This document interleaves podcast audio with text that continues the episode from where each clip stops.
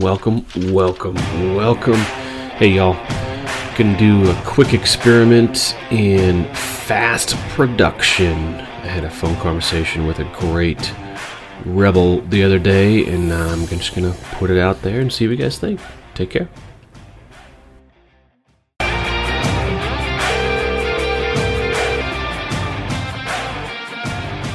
Mr. Greg. Hey Andy, how you doing? Good man. Thanks for taking my call. Life, life gets busy. Life gets busy. Yeah. All right. So uh, yeah, you got a pricing question? What do you got? I have a few questions. Um, how do I put? It? I feel like I'm at a disadvantage. I'm not sure how many people in my area or my price or where my price list is at is actually using their own price list.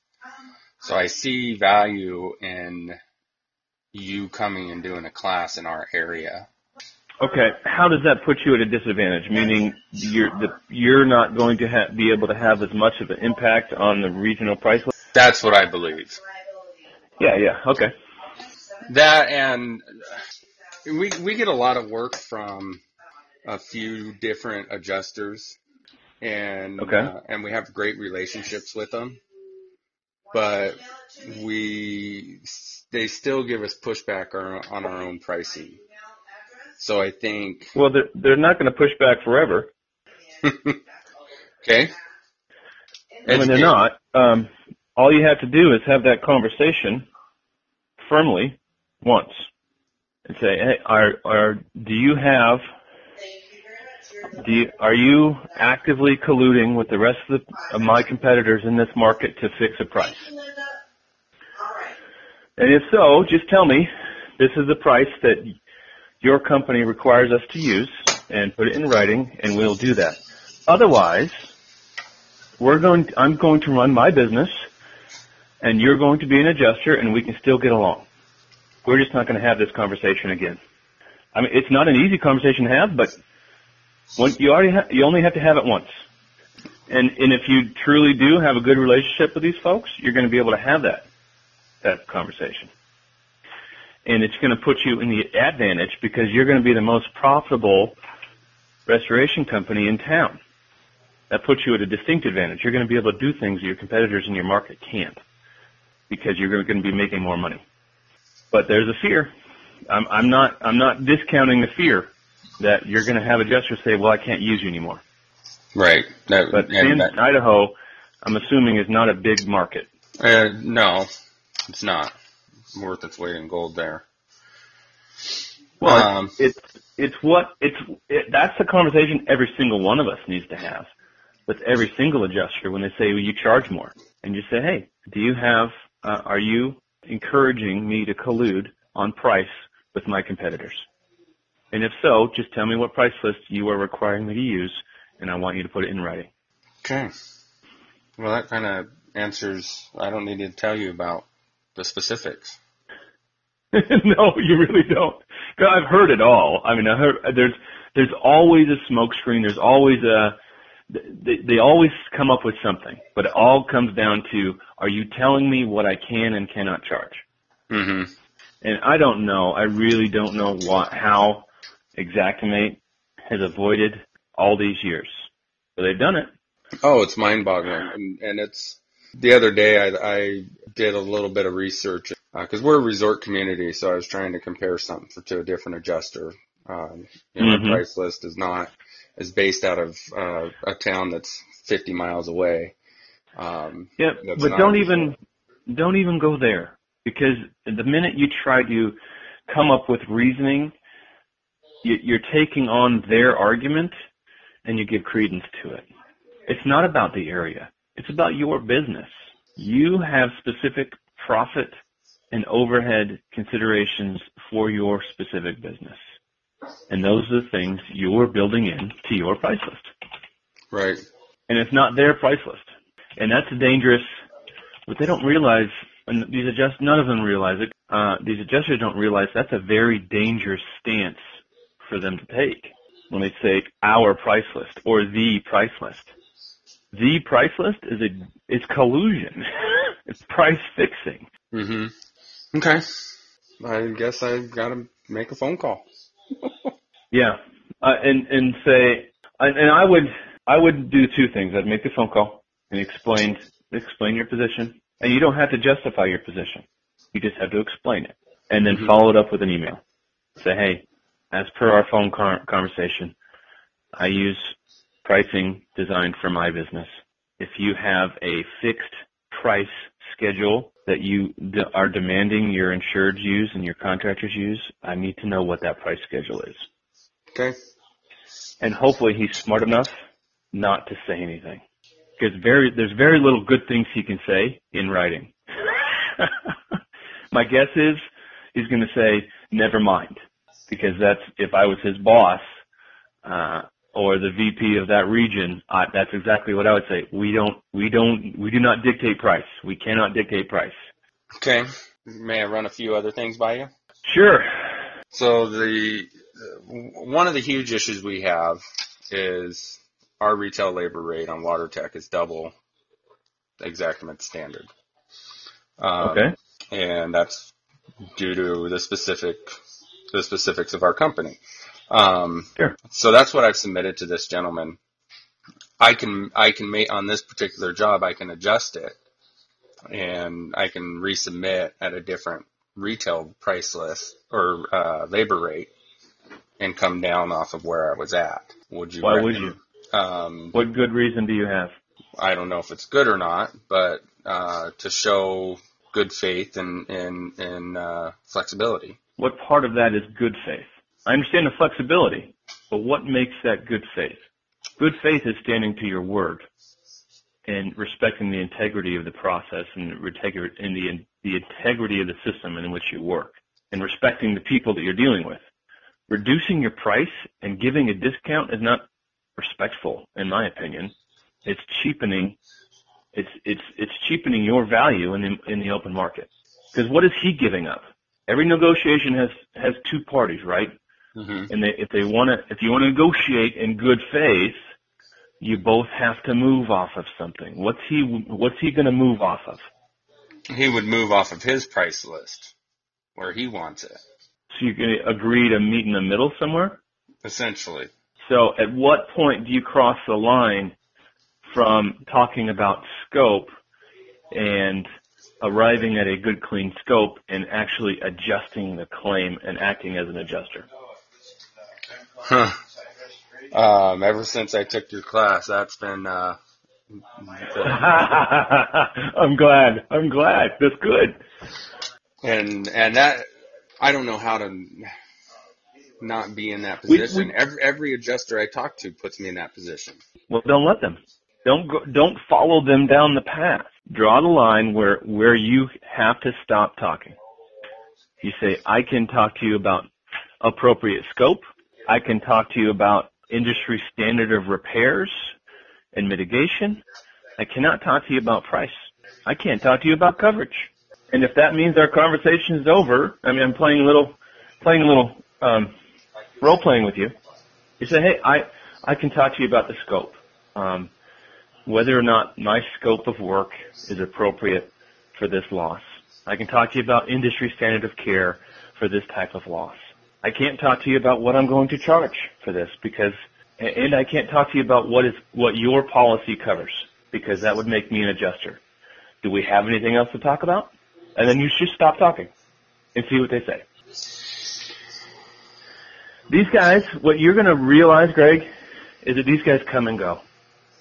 And the guys that are giving you this much heartache are small players.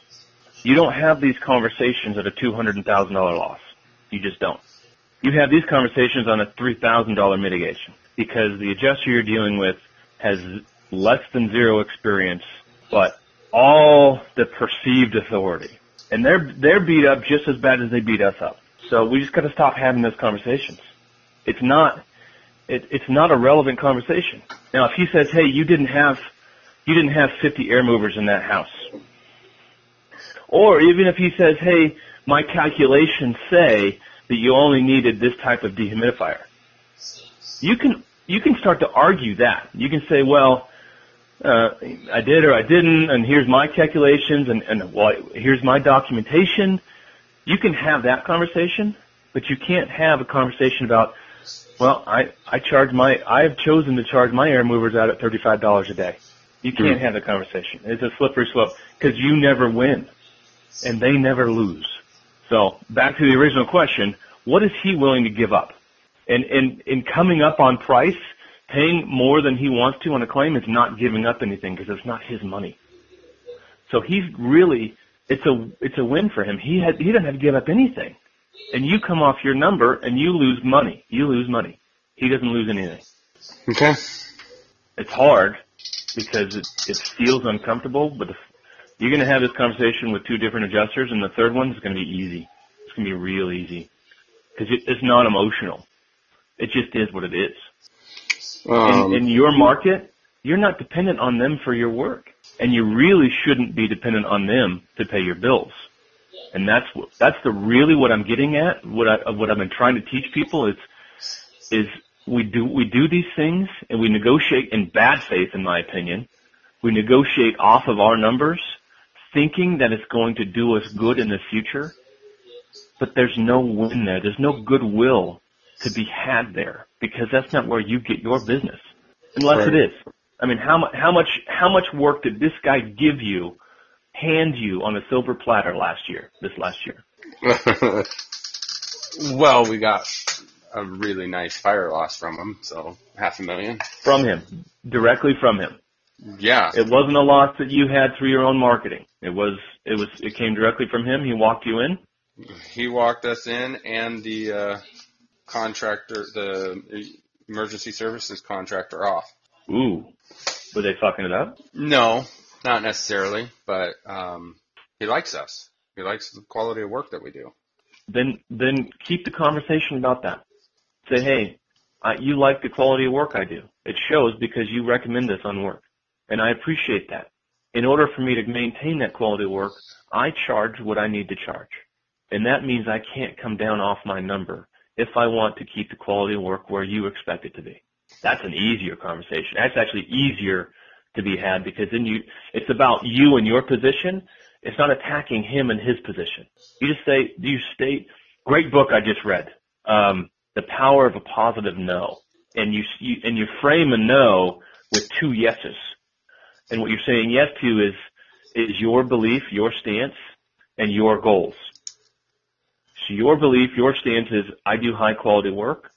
It's evident that I do high quality work because you recommend me for that work. I want to provide really, and the tail end, I want to provide really well for my clients and my employees and this community. So you're saying yes to quality, you're saying yes to community, and in between you say, this is why I can't back off of my prices. This is why I can't change my prices on this particular project or any project because they're where they need to be. Geez, Andy, thank you very much. This is Yeah, man. I, I should start recording these phone calls, like like recording myself, because I'm like, oh, that was really good. I should have written that down. but it, it's the truth. I hope I don't offend you. It's just it's automatic on every phone call, but I can email it to you. Do it. Send me the transcript. I don't care. That's gonna Uh, offend me. I don't know. I'm glad I- you do that because that's gonna save your ass one day. Yeah, and and it's free. It's ACR. No shit. So uh, through uh, through the cell provider or a different a third party. it's an app. It's ACR. It's No uh, kidding. Yeah, dude, absolutely. Send it to me. I'd lo- I'd love to hear myself opine on the situation because I think I dropped some good nuggets there.